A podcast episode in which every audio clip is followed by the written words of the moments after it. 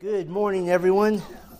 We have a, a, interesting thing we're going to do today. I told you a few weeks ago we would take a little break right before uh, we finish this module, and this will give you a chance. By the way, if you are doing this for credit, which I hope all of you will at some point, because you get so much more out of it, um, then you can get caught up on this. We'll I don't know if we'll get this done all this week, but this is an important topic, and so I want to spend some time on this. Then we will get to Hebrews, and then we're done with uh, Module 5. And just for your encouragement, Module 6 is only six sessions instead of the usual 14 um, because it's still a hybrid from what we used to do during the summertime. So, uh, so today we're going to just to, and we've done some of this already, and I, I just wanted to do it in greater detail. But we want to look at um, some reasons that we believe the church is distinct from Israel and this is not a, in my mind, this is not a um, us versus them argument. This is an in house friendly debate.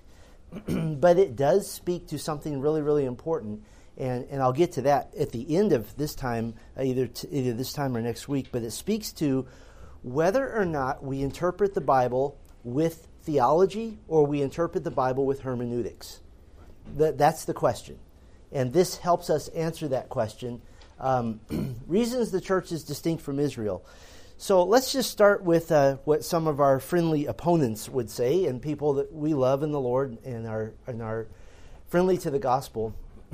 Gary Burge, in his uh, commentary on John, I just happened to run across this because it, it's just interesting to me. In his claim that the vineyard metaphor of John 15 shows Jesus replacing Israel with himself, uh, here's what Gary Burge writes the practical implications of this are profound. Christians, particularly Western evangelicals, and I'll stop right there. That is a classic misnomer to say that people who live in the West are less capable of interpreting the Bible than people who live in the East. That there's nothing in Scripture to say that, so I would reject that. Particularly Western evangelicals have been quick today to en- endorse the territorial agenda of modern Israel for theological reasons. Often it is a zeal for eschatological fulfillment that has prompted some evangelicals to make commitments to Israeli nationalism. And I'll stop right there for a moment. He's partially correct. He's partially correct in that um, in 1948, when Israel was reconstituted, all the all the Bible prophecy people said, "See, prophecies being fulfilled." And we've said here often that the Israel of today is not the Israel of the future. The, the, Israel of today would crucify Christ given the chance to do it again. So, so yes, they are reconstituted as a nation, and that is significant, but certainly not in the sense that the Bible speaks of it. um, and I'll also say this uh, endorsing the agenda of an Israel for theological reasons. I, I don't know a better one, actually. Uh, that, that's a great reason. His reasons, and I didn't put the whole quote on here, his reasons are emotional reasons. Um, he wants a Palestine instead of Israel because he's spoken to some Palestinian Christians. And, and so his reason is purely emotional. Um, we love Palestinian Christians. That doesn't mean they get to take away Israel any more than we love American Christians. That doesn't mean we get to take away Israel. Anyway, however, he says, deep within the New Testament is an announcement of a reversal, a radical reversal. Just as Jesus is a replacement for the religious functions of the temple, so too Jesus replaces the religious inheritance of the land. Um, what is it? See this deep within the New Testament? You know what that's code for? I see it, but you don't. Mm-hmm. that's code for that. And, and, I want to just talk about this. And, and Gary Burge, his his writings are spectacular. It's just on this area we would differ with him. Um, he says, uh, where is it? There, the theological reasons. Uh, oh well, the the context of this is John 15. Jesus says, "I am the vine." Okay, and so he takes that as since the vine in Scripture so often speaks of Israel, Jesus now says, I am the vine. I am Israel. Okay, that's great. Let's test the hermeneutic. Okay, anytime you, you make an assertion, you, there's a rule behind it. What's the rule that he just made? The rule he just made is that if Jesus says, I am something, that now replaces the previous thing. Okay? We'll come back to that in just a moment. Um, I believe he's also making the classic error of deciding that a metaphor means the same thing all through Scripture. Um, and, and that's easily disproved, so I won't go into that. But how about this? How about uh, in Genesis 4, I believe it's verse 7, God told Cain to be careful because sin is crouching at the door and is waiting for you. Jesus said in John 10, I am the door. So would we say now that now Jesus has now replaced the door at which sin is crouching? That's ridiculous. That, so that line of thinking falls apart. So just because in the Old Testament the vine is very often Israel, Jesus saying, I am the vine, doesn't mean he's replaced Israel. So that's a, that's a faulty argument, falls apart at every level. Um, so we would, we would disagree with that. Let me give you another quote by another uh, wonderful believer. God granted to Israel a land. Genesis 15 7, he underlines it in his book. In Christ, who is our land and our rest, the typological land becomes a kingdom. This is in Douglas Van Dorn's book, uh, Covenant Theology of Reformed Baptist Primer. Um, he goes on to say that a physical nation and a plot, quote, a plot of land in the Middle East are merely types or shadows of the spiritual realities that we now enjoy. Um, I personally hate this phrase, a plot of land in the Middle East. That's, that's almost racist. That is almost an ethnic slur um, because it just says some plot of land in the Middle East. How many people have died for that plot of land in the Middle East? How many people beg God for that plot of, of land in the Middle East? Did you know right after Israel was conquered and in 70 AD Jerusalem destroyed, there were little bands of Jews that still stuck around even after most of them had either been killed, or uh, 1.1 million of them killed, um, and another tens and tens of thousands carried off to Roman slavery. And a little band of Jews got together at the remnants of the temple to pray for the restoration of Israel and to pray for the rebuilding of Jerusalem. And they, they would gather at this one place that was left and they would weep and they would pray there. And they still do today. That's the Wailing Wall. That, that's where that started, that, that one little remnant of the temple. So show that to a show that to a messianic Jew, somebody who believes in Christ but believes in the promises of the Old Testament, um, and that's offensive. And so that, that that's like calling somebody a name to prove your point. It doesn't prove anything. So what what will we say about this? In Christ, who is our land and our rest? Oh, another critical error here, hermeneutical error. Uh, in Hebrews four, yes definitely, Christ has become our Sabbath rest. The Sabbath now has a broader, grander meaning. The Bible never says Christ has become our land, never says that. That is an assumption drawn from another text. So, that, that's, what, that's what these uh, folks think that we have now spiritualized, that the land is merely a type or a shadow. So that, that's where we start. So, what do we think? Is the church distinct from Israel? uh, when you read a history, read histories written by covenant theologians, um, they always like to go back to C.I. Scofield. Um, C.I. Scofield, early 20th century, um, he was wrong. He was a dispensationalist who was so staunch in his separation of the church in Israel that he came up with things like uh, a spiritual plan for the church uh, in heaven and a physical plan for Israel on earth. And, and made a separation that we wouldn't go to today. Um, but what's interesting to me is when people write histories of dispensationalism, they don't include the last hundred years. They just go back to the part that they disagree with. Well, I would disagree with C.I. Scofield, uh, of course. Um, we've made progress since then. Uh, so, is the church distinct from Israel? I think it's I think it's a lot better, and we've talked about this already, to use language of continuity and discontinuity um, things that are the same, things that are not the same, rather than forcing the black and white distinction that Israel and the church are completely separate in basically every way. Um, Douglas Van Dorn, uh, when he defines dispensationalism, he says dispensationalists are all about discontinuity. We're all about all the things that are different. I would vehemently disagree with that. There's way more in common with Israel than with the church than we don't have in common. What have we said here a thousand times? In the Old Testament, you came to God by faith um, by the grace of God, and you showed your love as a true believer by obeying the law of Moses. In the New Testament, you come to you come to God by faith through Christ, and you show your love for God by obeying the love by obeying the law of Christ. There's great continuities. And so I would disagree with anybody who says that we're all about discontinuity, that we're all about the disagreements. Um, I, I don't think that's the case at all. No one denies the continuities between Israel and the church. I'll give you a few here. We're saved, all saved by faith. That has always been the case. Anybody who says in the Old Testament you weren't saved by faith, that doesn't make them a dispensationalist. That makes them wrong. Okay, that's just the difference. There is a requirement of individual salvation. There always has been. That doesn't take away the idea of a national salvation. That's a whole separate issue. Partakers, we're all partakers in the Abrahamic covenant. We're all partakers in the new covenant. Those are continuities. And the indwelling of the Holy Spirit is ultimately the, the outcome of every saved individual. Um, that's between Israel and church. There won't be Israelite uh, or, or, Israeli, if you want to call them that, Israeli Christians who aren't filled with the Spirit and the church is, or anything weird like that. But just because there are great and wonderful continuities doesn't mean that we erase discontinuities either. Um, this is one of the downsides to systems of theology. Systems of theology try to boil down truth to its lowest common denominator to make it understandable, and to a certain degree, that's that's great.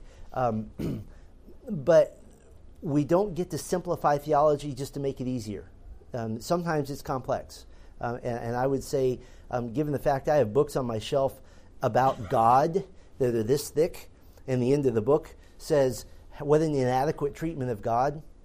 I think we have to let the complex be complex and let that be okay. So let me give you some big picture notes here.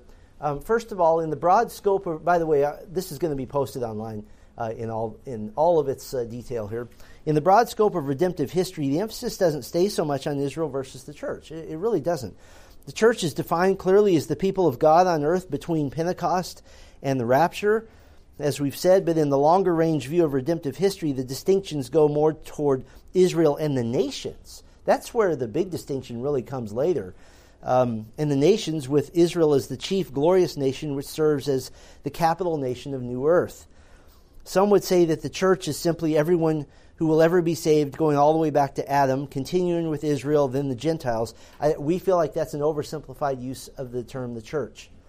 Um, I'm going to point out this morning in my message, Zechariah 9 9 is absolutely classic in terms of Old Testament prophecies of Messiah. Zechariah 9 9 is the prophecy of Messiah riding into Jerusalem on the colt of a donkey. Zechariah 9, verse 10, is the prophecy of Messiah decimating all of his enemies. Has that happened yet? No. What's in the white space between Zechariah 9, 9 and 9, 10? We're in it in the church age. The Old Testament, generally speaking, presents prophecies of Messiah without the church age. Why did, why did Paul call the church a mystery? Because it wasn't particularly revealed in the Old Testament. It's, it was a mystery. So, uh, another big picture note the burden of proof is absolutely on the one who believes that the church is not a separate entity. Um, I refuse to be put in the position of saying I have to prove that the church in Israel is distinct. The Bible already says that. So the burden of proof is on you. Walt Kaiser wrote There is an enormous body of biblical evidence that one must maintain the distinctions, including continuities and discontinuities. Now, in the context of Kaiser's statement, he's arguing against the idea of replacement theology, which I'm going to mention that in a minute. But the same point can be made um, to make Israel and the church the same thing. Uh, you, you, have to, you have to overcome mountains of evidence to the contrary. Um, to look for proof that the church is a separate entity, to me, it already says you started with a presupposition that the church in Israel are, are distinct eh, or that are not distinct, and you had to start there. I would submit that if you gave somebody a Bible who had never read the Bible, I'm going to get back to this point in a minute, they would never come to the conclusion that Israel and the church are, are, are indistinct and that they're one entity. I don't think they would ever come to that conclusion. I can't prove that, but that's just my thinking. Um, some other preliminary notes. this is based on an actual conversation I had with someone. It's a false dichotomy and a straw man argument to say, so you believe God has two separate peoples? and this was a, a, a young person I was I was uh, debating this point with, and and she was actually angry. Well, how can you believe that? You're and even intimating that, that there's a, a, a better people and a lesser people in the church or the lesser people. No, never nobody ever said that. Early dispensational thought tried to make sense of the clear distinctions, and they took it too far, as I as I mentioned. Um, but ultimately, God has one people, all those who have placed their faith in Jesus Christ. He has one people. But this one people have chronological and ethnic varieties. Um, would you say that we are worshiping God exactly the same way as Abel did? I don't think so. We're not killing animals and taking them to the gate of what used to be the Garden of Eden. And that's what he was doing. Um, we, we have chronological ethnic varieties. Are we building an altar of dirt or stone, as Exodus 20 uh, says to do? No, we're not. Um, I'm preaching that text, by the way, at uh, the, the Steadfast concert night, so we'll see how that goes. There are the people of God saved by grace before Israel. There are the Jewish people of God saved in Israel. There are the Gentiles saved in Israel, such as Rahab and Ruth and there are Gentiles and Jews saved outside of Israel, the church age. Uh, in fact, Acts 15 proves that. You need not become a Jew first. There will be post church age tribulation saints. And uh, I think the implication is pretty clear in Scripture that there will be uh, post tribulation millennial saints as well. So, does God have two separate peoples? No, absolutely not. But He has a lot of chronological and ethnic variety along the way. Still, just preliminary considerations. uh, this is one that that uh, I, I, think we should be clear about. Many who believe that we should erase the distinction between Israel and the church push back against the idea of replacement theology, or it's also called supersessionism. Um, some writers I read claim that the idea that the church has replaced Israel is a made up argument by dispensationalists, that we're making that up. But the idea of the church replacing Israel is historically part of covenant theology belief system itself. All you have to do is do a little research, and you'll, you'll find that everywhere. Um, I think what they're doing is backpedaling on that point. I think they ought to at least be honest enough to say we've developed away from that view as being erroneous. That's that's intellectually honest. I don't mind saying C.I. Scofield was wrong, even though he was a dispensationalist. That's fine, um, but they should be honest about it. Um, I don't think all covenant theologians are replacement theology proponents. They're not. But to deny that connection with themselves is that's inaccurate. And so that, that makes me dubious about their arguments. Covenant theologians have called the term replacement theology, quote, a pejorative term which was made up by dispensationalists. But the term is taken, taken from those who coined it in the first place. Uh, Michael Vlach writes, and he has evidence to back it up Quote, Unfortunately, for those who desire a different label, apparently the horse is already out of the barn. The title Replacement Theology is well established and does not appear to be going away anytime soon. Plus, many theologians who espouse a supersessionist view have used the terms replace and replacement in regard to Israel and the church to warrant the title Replacement Theology. Then he goes on to name names of current supersessionist theologians who espouse uh, the term replacement. But, but even those who prefer the softer idea of the church being a fulfillment of Israel, um, as the picture, Israel is the picture and the type, and the church is the fulfillment, they still fall into the, into the category of saying national Israel is done. They're still in that category. Okay, those are preliminary thoughts. Um, that, that's the hard part. Now we get to the easy part. I'm just going to give you a list. You know I like lists, so this is a short one. There's only 32 things in it. So. Uh, I don't know whether we'll get to it, all of it. Reasons to consider Israel and the church as distinct. Um, part one is going to be directly from Scripture, and then I'll give you some lesser important um, reasons. Number one, to have the church in Israel be indistinct now forces a spiritualized interpretation on huge portions of prophetic Scripture, and it affects hundreds and hundreds of passages. Now, land is no longer land, but it's a symbol like circumcision, of the provision and the grace the church has in Christ. Um, for example, Genesis 15, verse 18, God promises Abram that to his descendants, God will give all the land from the Nile to the Euphrates, which has never happened yet. But in typical fashion, of one who has a presupposition that the promises to Abraham don't have a literal fulfillment in Israel. Uh, our good friend, the old Puritan Matthew Henry, he wrote, quote, The land granted here, this is his commentary of Genesis 15, the land granted here described in its utmost ex- is described in its utmost extent because it was to be a type of the heavenly inheritance where there is room enough in our father's house are many mansions. So in other words, when God said to Abraham, you will receive the land from the Nile to the Euphrates, what he really meant is that heaven is really big. That's fine. Show me the steps that got you there. Just because good old Matthew Henry um, said it, who will have a far greater place in heaven than I ever will. Um, just because he said it doesn't make it true. Now, you might say, well, Matthew Henry wrote hundreds of years ago. How about six years ago? The Church of Scotland issued an official report which, quote, concluded the land promised to Israel no longer stands and was allegorical to begin with. What does that mean? They just said that when God said from the Nile to the Euphrates, he didn't really mean it that there was a deeper hidden meaning that nobody could figure out until apparently the 1600s. That's what that's what that's saying. So now you're forcing the spiritualized interpretation. Fine. I, I understand there are many godly men who spiritualize Scripture. Show me your rules for doing so and where you derive them from. How did you come to the conclusion that from the Nile to the Euphrates equals in my father's house are many mansions? Now, can you use that as an illustration? Absolutely. It works as an illustration, but to say that that's the actual deeper meaning, now you're getting into uh, what we call Platonic hermeneutics based off Plato's idea that the physical is bad and the spiritual is good. And Platonic hermeneutics plagued the church for the first couple hundred years of the church, and we would push back against that. So we want to be really careful. Um, if you want to spiritualize a text, Great. Are you following the same rules that you would, say, in the Gospel of Matthew as you would in Isaiah? If you can honestly show that you are, fabulous.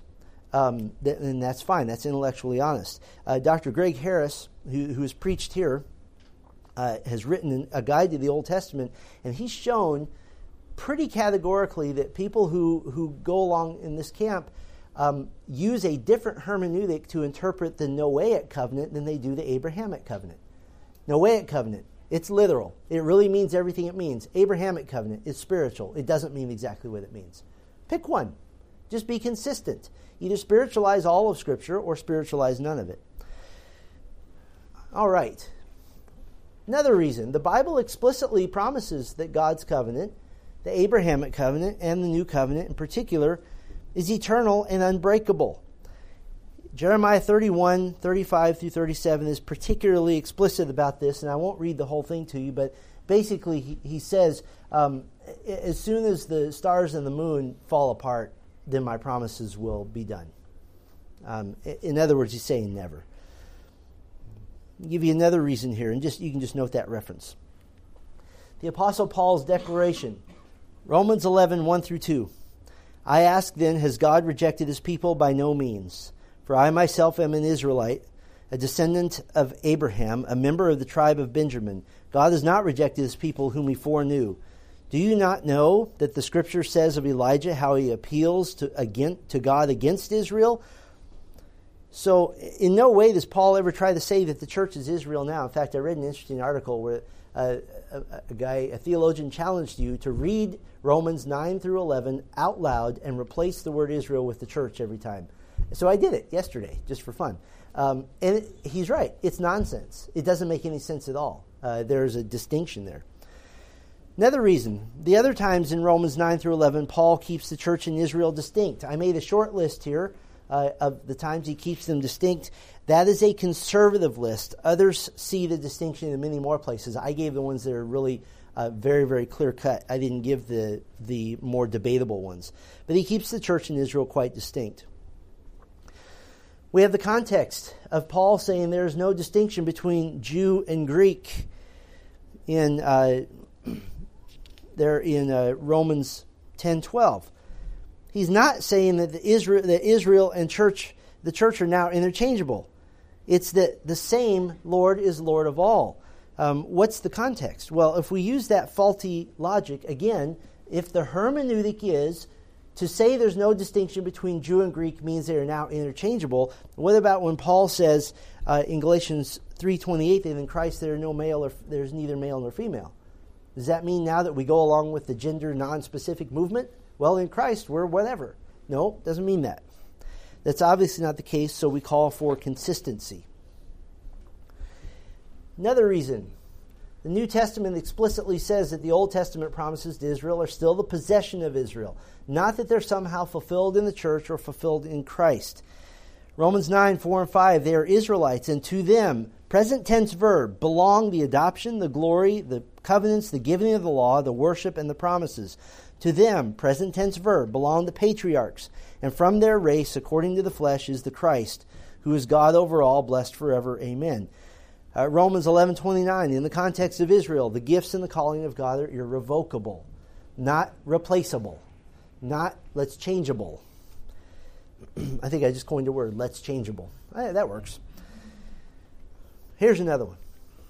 The Old Testament sorry about the font it is like a 2 the Old Testament teaches the future literal permanent restoration of the nation of Israel on a massive scale. Eh, this is not a verse or two here that we're trying to build a whole theology on. This is Deuteronomy 30, first six verses. Jeremiah, four chapters, 30 through 33. Ezekiel, four chapters, 36 through 39.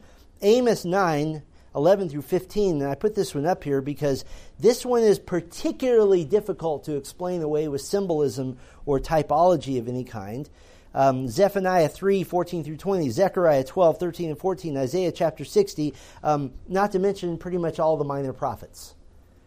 I mean, what, what's the, what is the, the, the whole theme of the 12 minor prophets? You remember the theme? It is that God will judge Israel for their lack of obedience and he will restore them in the future. That's the theme of all 12. Uh, essentially, Jonah might be a little bit of an exception, but um, so I put Amos 9, 15, 11 through 15 up there just, just for your, um, your perusal. Behold, the days are coming, declares the Lord, when the plowman shall overtake the reaper and the treader of grapes, him who sows the seed. The mountains shall drip sweet wine, and all the hills shall flow with it. I will restore the fortunes of my people Israel. They shall rebuild the ruined cities and inhabit them. These are very, very easy to interpret things.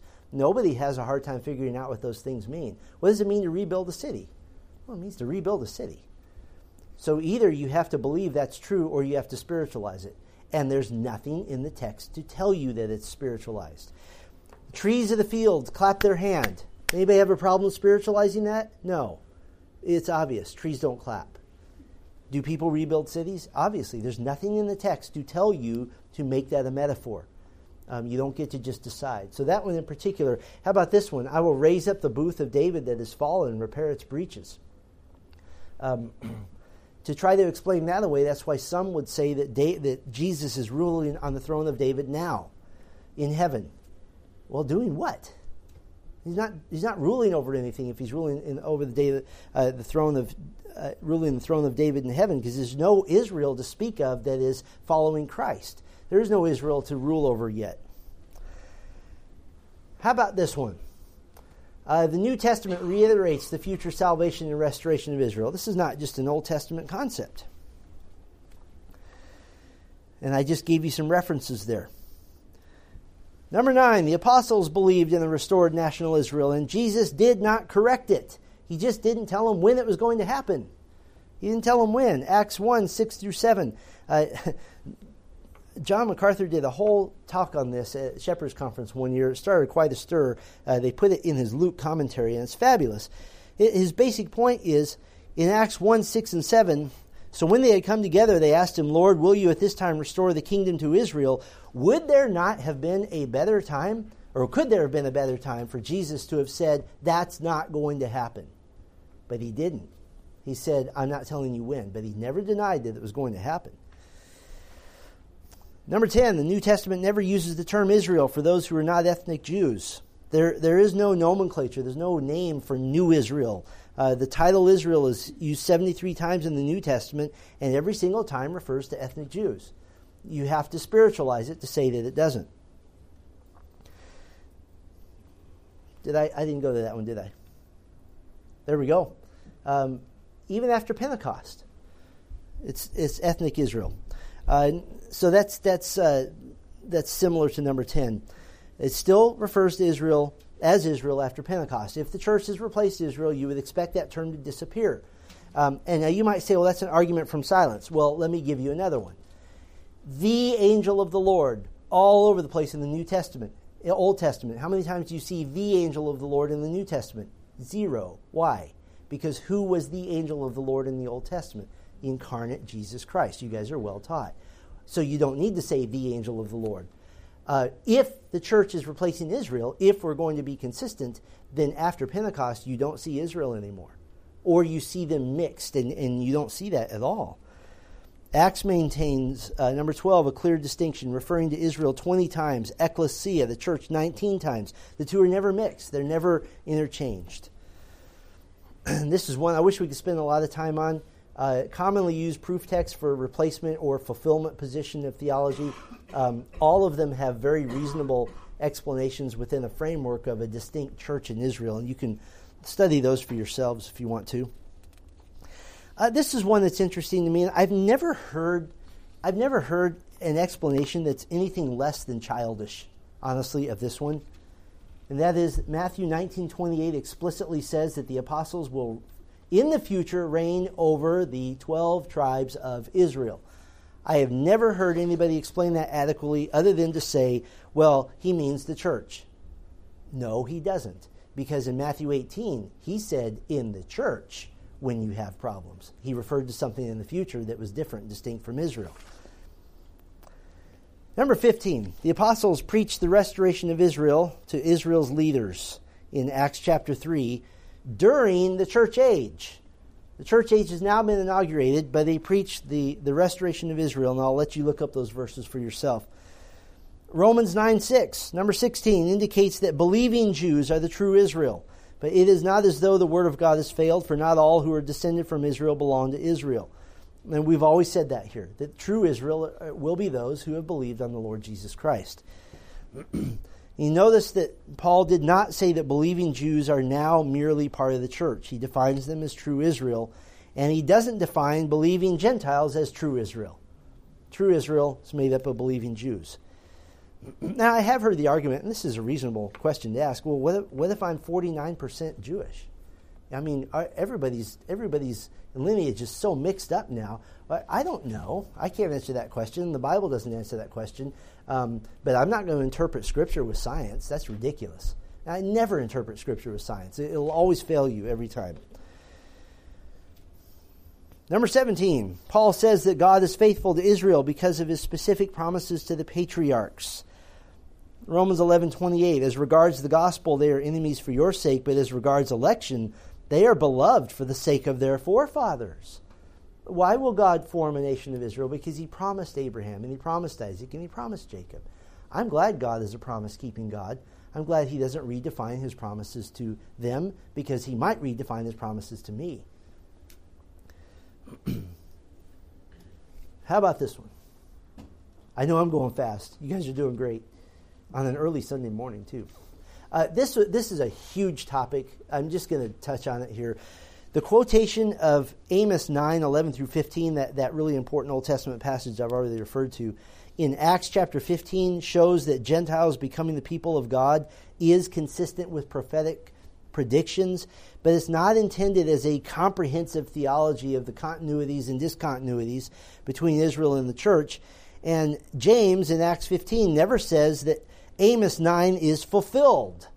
He just says that the prophets agree that there will be Gentiles called by the name of the Lord. Uh, and I bring that up because sometimes replacement theology folks will say, well, that proves that, that the church has now replaced Israel. It doesn't say that if you look carefully. Number 19, Israelite, usually when you're speaking, if you say the word number 19, you have way too many points. And I know that, I acknowledge that. Uh, Israelite language is used in the New Testament, but this bears witness to continuities, not to complete amalgamation. Remember, we've said that there are way more continuities with Israel and the church. So, would you expect there to be a whole lot of similarities? Absolutely. But that doesn't mean that the church has replaced Israel. Uh, 1 Peter 2 9 and 10, Romans 9, 24 through 26 uses very Jewish language, but that doesn't negate the distinctions. First Peter, especially, would have been a marvelous opportunity written to disperse Jews, by the way, to define the church as New Israel, but he doesn't do that. He never does that. This one's just interesting to me. I don't know if you see it as a proof, but, but it's interesting to me. Isaiah 19, 24 and 25 predicts that someday God will call Egypt my people, ostensibly referring to saved Egyptians. But Egypt is mentioned alongside Israel as a distinct entity, not an inculcated entity. Egypt is my people, but they are not Israel.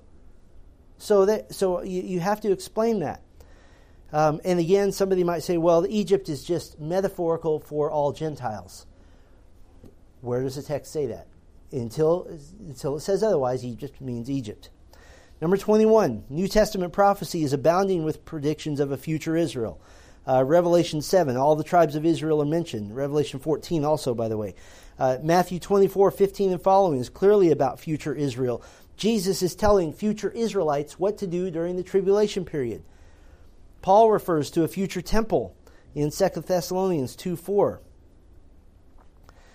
Number 22, Jesus said, I have other sheep that are not of this fold. And if you were here when we preached through John 10, you remember that he was speaking of the Gentile elect. He made a distinction between saved Jews and saved Gentiles.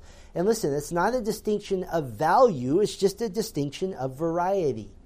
Okay? It's it's green grapes versus versus purple grapes. They're all grapes, they're just different. 23. New Jerusalem will have gates named after the 12 tribes of Israel. I don't know how you get away from a national Israel flavor to that. Um, if it's not about something that's in the present, then those gates become gravestones. They're, they're essentially memorials, they're, they're uh, mausoleums. Number 24, the Davidic covenant demands a national Israel, which is different from the church. If you read 2 Samuel 7, if you spiritual if you if you don't spiritualize all the details of 2 Samuel 7, um, you have a nation of Israel. You can't get away from it. Um, okay, those are those are straight out of Scripture. I want to give you some other considerations, and, and we'll see if we can get to. Um, are we going to get to all these? Well, we might. I'll do these faster. Other things to consider. yeah, faster. if God has changed the definitions of land and, and nation to mean provision in church, then he deceived Abraham. I will go to my grave believing that because I need God to mean it when He says, when you die, to be absent from the body is to be with Christ. I need Him to mean those things because my soul, my future is counting on it. So when He says to Abraham, I'm giving you a land and a nation, we need Him to mean that. Um, is the land now spiritualized? Gary Burge writes Jesus spiritualizes the land in John 15. Well, God told Abram in Genesis 13 through 17, Arise, walk through the length and the breadth of the land, for I will give it to you. He said, Walk on the property that will become yours. And I refuse to call that a plot of land in the Middle East. I would call it God's national promise. Genesis 15, 18, on the day that the Lord made the covenant with Abraham, saying, I've already mentioned this, I will give you this land from the great river of Egypt to the river Euphrates. Genesis 17:8 I will give to you and your offspring after you the land of your sojournings all the land of Canaan for an everlasting possession and I will be their God. Another issue the church as replacing or being the fulfillment of Israel has been strongly connected with Christian anti-Semitism in history. I, I have read probably five or six covenant theologians who deny this, adamantly deny it. I wish they would read Barry Horner's book, The Future Israel What Christian Anti Judaism uh, Must Be Challenged. It, he makes an airtight case for the historical nature of the association between replacement theology and anti Semitic leanings. He documents, because of a belief in no literal eschatological future for Israel, the anti Semitic statements, most famously of Augustine who is a, is a huge, maybe the major contributor to covenant theolo- theology thought. He quotes medieval church historian Jeremy Cohen as writing that the medieval church had an anti Semitic policy largely because of Augustine. John Calvin wasn't much better. He was passive toward Jews. He declared that the church was New Israel, and Jews were expelled from all the cities that claimed to follow Calvin. Because remember, in the, during the Reformation, the government and the church were intertwined. And so if John Calvin, with his great influence, said Israel is, is no more, Jews were expelled. They were kicked out. That's not made up, that's history. That, that can be looked up. Just for fun, I listed a few Christian Jewish organizations who vehemently cling to the promises of a restored Israel Friends of Israel, International Christian Embassy, Jerusalem, Jews for Jesus. Well, there's more than one. That says Jew for Jesus. Jews for Jesus. it's a really small organization. Chosen People Ministries. They all, and by the way, they all have in common, uh, they use the same hermeneutic a literal, grammatical, historical hermeneutic. Um, I, I, would, I would love for covenant theologians to sit down and talk to Messianic Jews and have a conversation with a human being instead of just with books. How about this one? The massive inconsistency of views among the church's Israel proponents. And I just gave you a list there. I, I, you don't have to remember these. Punitive supersessionism, that God is punishing Israel for her rejection of Christ. Economic supersessionism, that it was God's plan for Israel's role to expire. Um, and then structural supersessionism, that the Old Testament is basically silent on the formation of our convictions about God's consummating work. And there's a lot of other variations as well. Strong supersessionists believe Israel has zero future. Moderate supersessionists see a plan for the salvation of Jews as a group, but they don't get their land. But all of them have in common uh, that the land promises are done. So there's, there's a lot of inconsistencies there. How about this one? Uh, twice in history, God has regathered a completely scattered Israel. And that's not proof in and of itself, but that's never happened. There is no nation formed 3,500 years ago that exploded twice and was regathered twice. So why would we why would we have trouble believing it might happen again? Number 30, the church is a partaker currently of the spiritual blessings of the new covenant. We, we know that. We understand that. But we're not partaking in the spiritual, the physical blessings of the new covenant. Who decided to separate those out? Well, the, the church is experiencing the beginning of the new covenant, but there's still things in the new covenant not yet fulfilled. Which ones? The land promises, the, the promises, national promises to Israel. Um, and we don't have to say, well, does that leave the church out in the cold? No. We find out what happens with the church. Zechariah 14, uh, Revelation 22, that we journey to Jerusalem, we love and we fellowship with the uh, capital nation of the world. Oh, it's going to be a great time. Um, we studied in Isaiah that, that after the Great Tribulation, Gentiles will be helping Jews get home. How do you explain that away? Oh, we love that. It's going to be rich. Uh, this is just one that I made up because I've preached through the book. You have to reinterpret the whole book of Isaiah to get rid of a national, a national future Israel, which is distinct from the church. Having literally worked my way through every word of Isaiah in Hebrew and in English, that's a big hurdle to get over. Eh, Isaiah is huge in this. And then you have the faulty argument from silence. Some will say the New Testament doesn't mention the land promises. That means the land promises are now only a symbol because they're not mentioned anymore. Anybody ever heard of the Pendrell family? Nope. You haven't heard of the Pendrell family. Let me tell you who the Pendrell family is. The Pendrell family is the family that saved in 1651 Charles II of England when he was on the run for his life and been defeated in the English Civil War. Pendrell family hid him. Charles II was a man of great means. He promised in writing the Pendrell family that they would receive perpetually a pension and inheritance from the family of Charles II. You know when the first time they got a payment was? It was 1652. You know when the last time they got a payment was? January of 2019. The Pendrell family now there's so many of them, they get like a dollar ninety-five each. But nobody would say, well, that contract is too old, so it's null and void.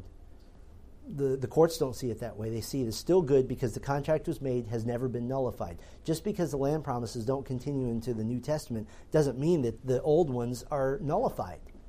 Um, the things that are nullified are made very clear in the New Testament. All right, let me take a, a minute here, and I wanted to get to this part. Where does the problem lie? I don't have a I don't have a slide for this because I, I just was working on this. and eh, I won't even call it a problem. Let, let's call it the the watershed. Which side you're going to fall on? The, the watershed moment lies on how you approach the Bible. How are you going to approach the Bible? Proponents of Israel as fulfilled in the church or as Christ fulfilling um, the promises to, to Israel as the total fulfillment, they reach this conclusion because of a theological position. And that's not me making that up. That's what covenant theologians say. Douglas Van Dorn, who wrote the Covenant Theology uh, Primer, he says, quote, and he says this all over his book. I'm just giving you a couple. Quote, Covenant theology is a system of biblical interpretation which organizes the Bible around covenants. He goes on to say that, quote, the idea is never to have the system drive the Bible, but the Bible drive the system. Agreed. We would agree with that. But he also assumes that it's impossible to approach the Bible without a theological system in the first place. So, in other words, he completely contradicts himself. He says you should approach the Bible based on the Bible, but you can't approach the Bible until somebody's told you how to do it before you get to the Bible. Which one is it? He says this It is naive to think that anyone approaches the Scripture apart from some preconceived network of ideas. I understand where he's coming from, but I know lots of people who have approached the Bible apart from a preconceived network of ideas. We call them new believers who have never read the Bible. Just read the Bible and, and, and give it to them. Um, I have had one opportunity. Somebody who, who went here a number of years ago just for a little bit of time was a new believer, and he said he never read the Bible for, before. I told him to start in the New Testament. So he didn't know anything. Never, I mean, he hadn't been in church, didn't know the Christmas story, didn't know anything. Read the Bible, New Testament, over and over and over again, just hungry for the Word. And I asked him, What do you think about the church in Israel? And he gave an accurate dispensational view. He had never read anything except the Bible. That was the conclusion he came to. Now, that's, that's anecdotal. That's not proof, but that's anecdotal. But to say that you can't read the Bible without a theological system, that's dangerous. Because now, here's the difference. We are not to approach Scripture with a theological system. If somebody tells you dispensationalism is a theological system by which you interpret Scripture, I would, I would disagree with that. That's wrong. That is not okay. We approach Scripture with a hermeneutic, a Bible study method by which we derive theological conclusions. And what's the difference? You say, well, both of them are man made systems. No, they're not you can derive your hermeneutic from how biblical writers studied Scripture and what they say about Scripture. What did Jesus say about the Word of God? That not a jot or a tittle, not a dot of the I or a cross of the T will pass away. What does that tell you about hermeneutics? It tells you literally every letter is important, right? So we derive our hermeneutic from Scripture, but here's the big, big, big difference. Hermeneutics forces you to think and to test what you find. Theological systems have done your thinking for you and teach you to just confirm what you already believe by finding it in the Bible. You see the difference? There's a big difference. My hermeneutic corrects me. My theological system doesn't ever correct me, it just always agrees with me. Right? Hermeneutics is a, is a taskmaster to poke at me and to say, no, you got it wrong. Because you are starting with a presupposition that is not supported. So I have to, I have to scribble out my conclusion and come to a new one. You know how often that happens to me? Pretty much every week. Because if I start with a presupposition and then go to hermeneutics, the hermeneutics correct me. So that, that's the issue. Theological systems do not force you to think, they tell you what to think. And, that is not to put down the volumes and volumes of theology that are written by theologians um, that you have to think through, but they're still telling you what to think. I will respect a theological position when you tell me, here are the 10 ways I got here. Then we're good. Then because now it's based in hermeneutics. Um, so that's I think that's really the, the ultimate issue. If somebody says, I believe Christ is the fulfillment of the church, Here is my hermeneutic, which matches with yours, and yours matches with mine, and we reach different conclusions. Now we examine the hermeneutics.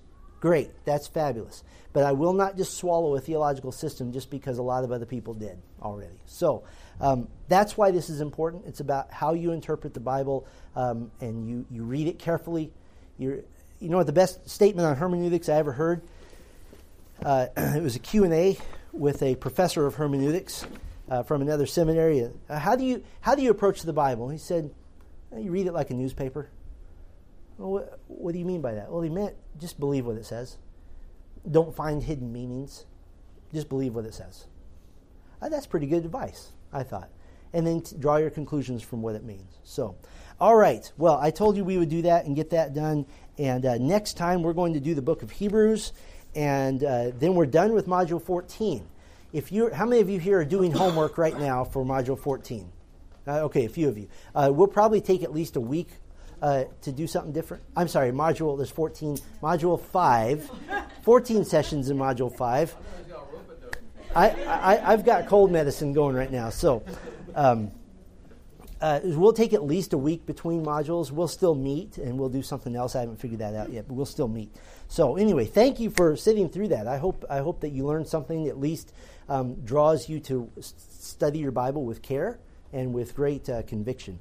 Let's pray briefly. Our Father, thank you so much. Uh, we praise you for your chosen people.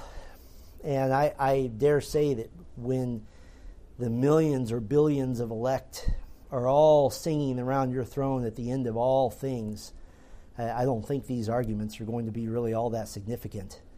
And I think the, the borders within which we live aren't going to be all that important. And yet, you have, you have called us to be precise in your word. And I pray, Lord, you would help us to do that. I praise you that we're part of the mystery. We're part of the church age. We're part of that in between time um, when you've turned away from Israel for a time. And Lord, now you have been so gracious uh, to Gentiles, to those of us who we, we all have ancestors that worshiped rocks and wood and, and uh, vegetables. And yet you have drawn us to the King of Kings and the Lord of Lords. And for that we give you thanks and praise. Amen.